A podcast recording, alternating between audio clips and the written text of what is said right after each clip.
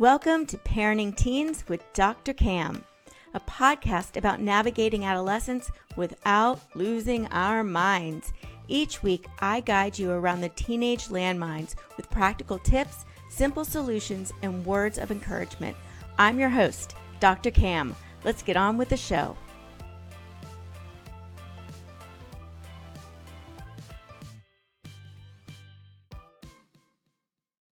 One thing I did actually today was I stopped a bad habit.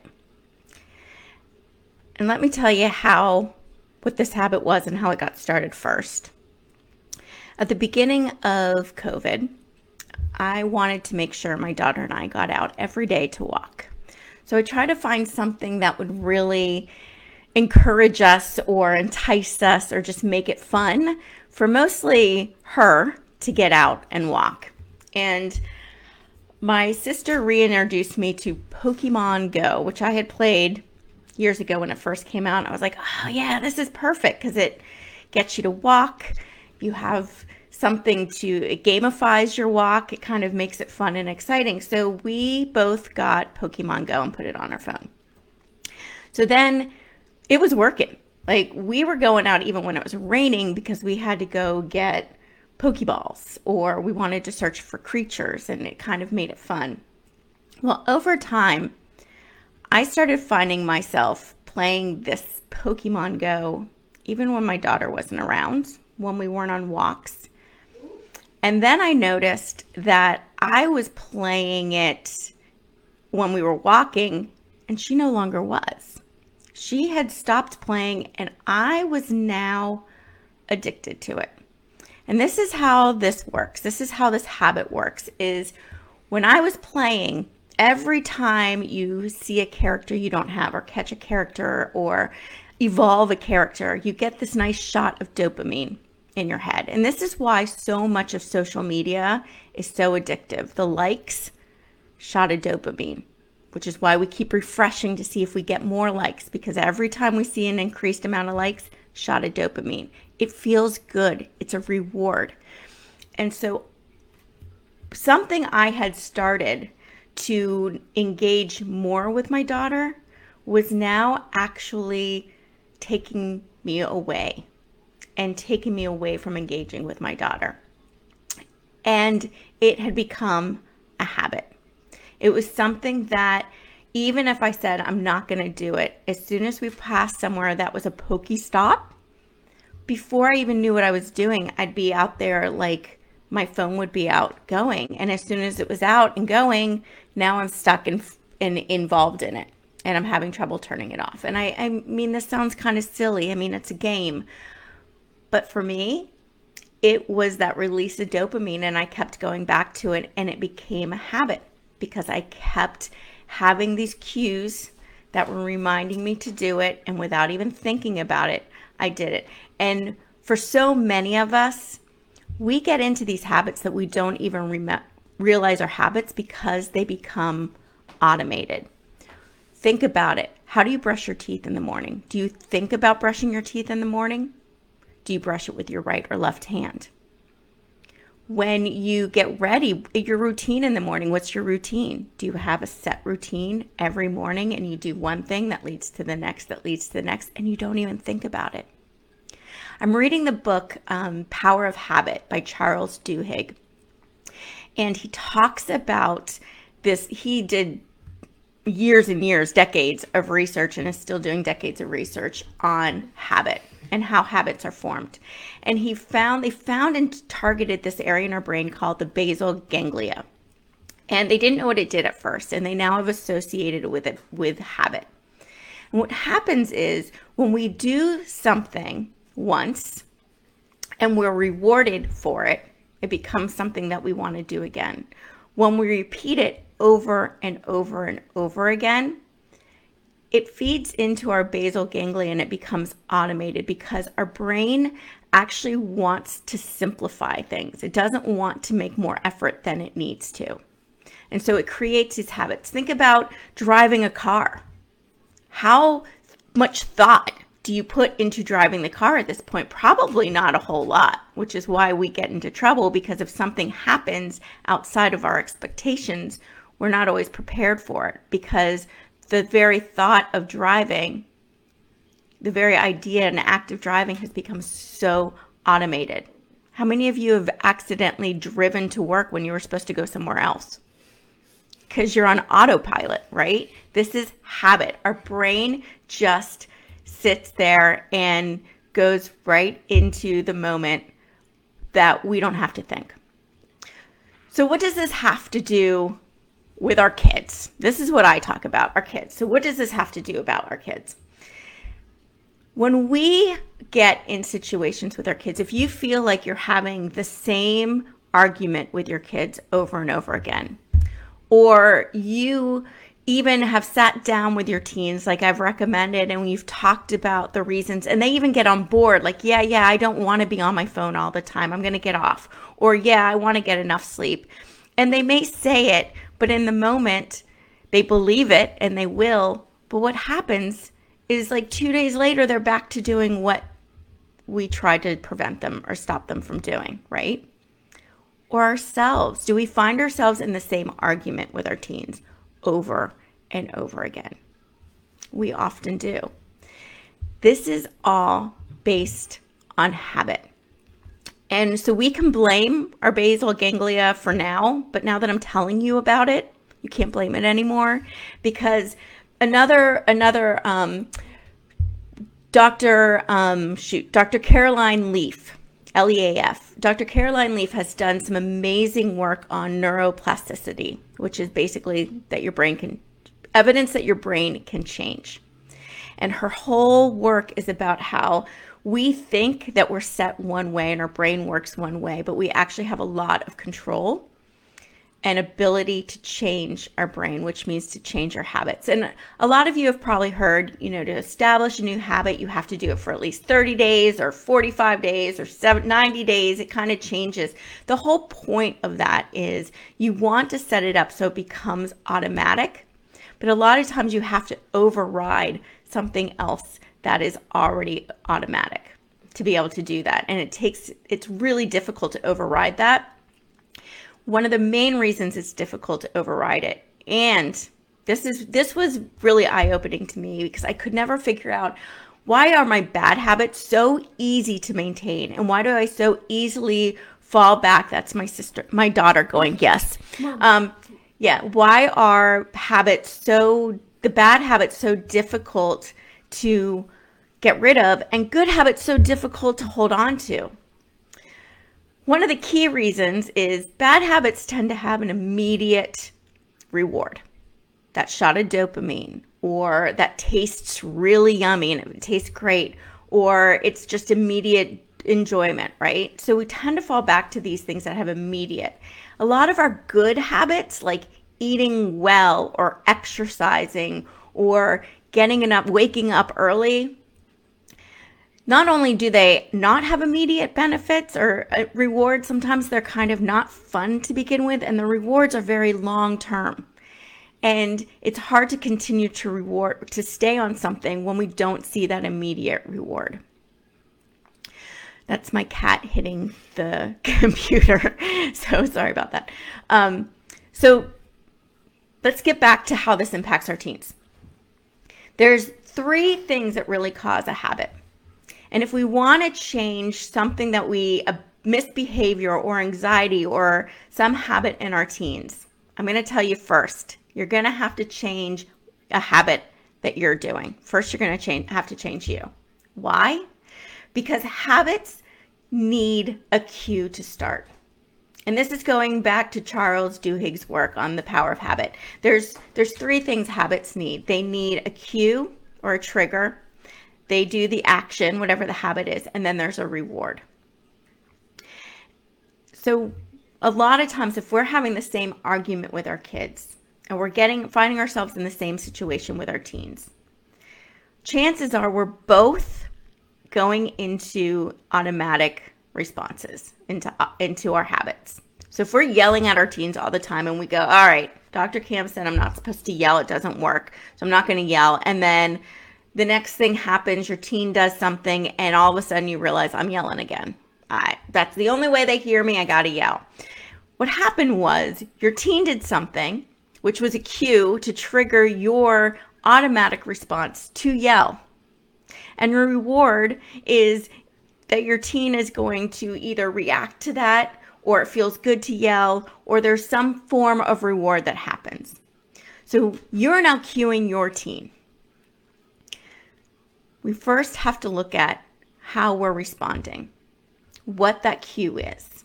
And we need to start changing, saying, the next time my teen does this, I'm going to find another behavior. And it's going to take a while. I'm going to have to practice this even when they're not getting trick pushing my buttons. I need to practice this so I'm not responding that way. On the other hand, on the other side for your teen, your teen is acting out the same way over and over again because of the cues they're getting. So let's say they are addicted to their phones, which all of us are, right? Let's just face it, all of us are. They're programmed to make them addictive. Um, if they say, okay, I'm going to stop, but then there's a cue of the phone there, or there's a cue of when they go upstairs, they usually turn it on, or the second they wake up, that that's the first thing they do. There's cues. So, what I want us to first do is look at either the interaction with our teen that we're having that we want to change, or the teen's behavior that we want to change, and look at what happens right beforehand. What happens right before that event? What is cueing us on that? And then, do you want to say something? I'm sorry, my daughter really wants to jump in. All right, come on in. My daughter Hello. really wants to jump in. Um, yeah, my mom's right. Phones do get addicting. Teens say that they're gonna get off on their phones, but they never do. And that's the first, I know it sounds so bad, but that's the first thing I do when I wake up is because they're programmed to be like that. If they weren't programmed to be like that, then, um, teens would look at it less. So, how would you stop doing that? What's something It's you can do? hard because like you formed an addiction over time to the point where like Right. So here's my suggestion. Here's what I did with the Pokemon Go to show an example. I deleted it from my app because what was happening, like I said, I had cues all over the place and it was so easy to go do. And I knew that obviously I wasn't beating the cues. So I deleted it, which then my daughter gave me a high five. Boom. Okay, she's to high five there. High five. And immediately deleted too, which means now our next walk, all we have to do is talk, and I'm looking forward to it.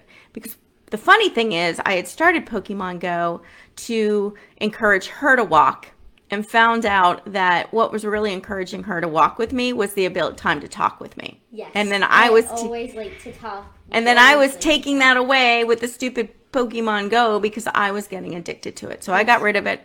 Thanks for letting me speak. You're Bye, welcome. Everybody. Oh, by the way, this is Dorothy. That's Dorothy. Hi, Dorothy, our cat. Um, Who was rubbing up against? Yes, he was rubbing up against it. So the first thing to think of, and the thing I wanted you guys to think of today, is what is cueing this behavior? What is triggering this behavior, both in you and your reaction to your teen, and your teen in their desire to do something?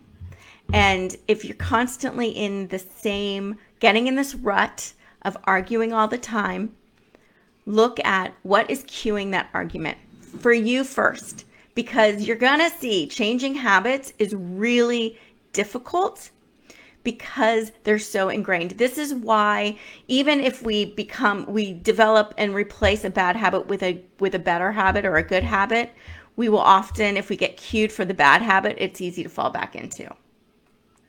So you want to find what is cueing this, what is triggering this, and what can I do differently. This is this can be as simple as um, when they come down the stairs, I automatically know, like if they're stomping down the stairs, I automatically know I'm gonna I'm getting riled up, right? Or when they roll their eyes.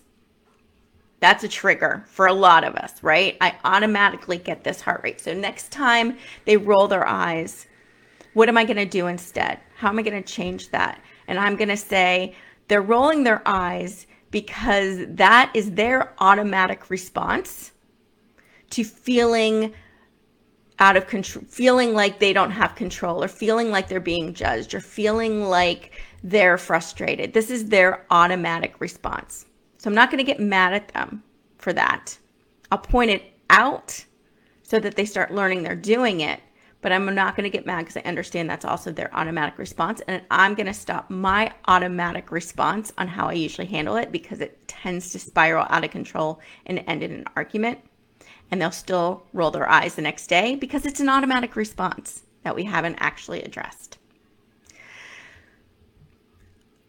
For today, let's just talk about that piece of it because I think that is something I really want you guys to just process um, and understand. And this was really um, I, I feel like I was a little all over the place with this one too, because this is something that just really hit me today because I was reading this book and then I went and listened to a podcast with Carolyn Leaf and they were both saying this. So I felt like this is something I want to talk about. Um, so here's the, let's break it down real quick. Here's what we learned. Our brain develops habits to make it everything, our daily actions more effective and easy. We like to have le- do less effort. We like to take less effort in doing things that are frequent and daily, which means we develop habits that are automated and we don't even think about it whether we like them or not. Our brains are also plastic, which means they can change, which means these habits are habits. They're not ingrained behavior. They're not something that defines who we are we can change them. But in order to change our habits, we need to first address, we first recognize the habit. What is it? What is the behavior we don't like? And all behavior that we do automatically is based on habit. It can be changed. So what is our habit that we're that's being triggered? Like yelling at our kids perhaps. And what is our kids' behavior or habits that we want to address? And the first thing I want you to look at is what's happening right before it. What is cueing that behavior? And that usually is easier to change than the habit or action itself. Change the cue first. So today, I want you to think about what is the behavior I'm doing. Let's focus on ourselves first. We need to do that before we can even address what's going on with our teen. What is the behavior I'm doing What's happening right beforehand? What is our teen doing right beforehand? What's cueing it? And how can I change my reaction to that cue? Or how can I change that cue? If you have any questions about this, um, please email me. You can go to askdrcam.com this is something that I can definitely help you with. If you've got some behaviors and you're like, oh my gosh, yes, there's this is definitely a rut I'm in and I'm not sure exactly how to get out of it, but now I really now that I know I can get out of it and I can help my teen out of theirs, I want to. This is something I can definitely help you with. And you can email me, go to askdrcam.com and send me an email. And we can set up a free one on one where we can talk about what that behavior is and how we can address it together. Um, and see if it's a good fit and if it's something we want to work with. So, again, that's askdrcam.com. And today I'm excited because I got rid of one of my annoying little habits that I got myself into, and just by deleting it, so I'm changing the cue. I'm not really even changing the cue because the cues are still going to be there. I'm changing what I can do when those cues are there. So I won't be able to turn to it because I can't avoid the cues.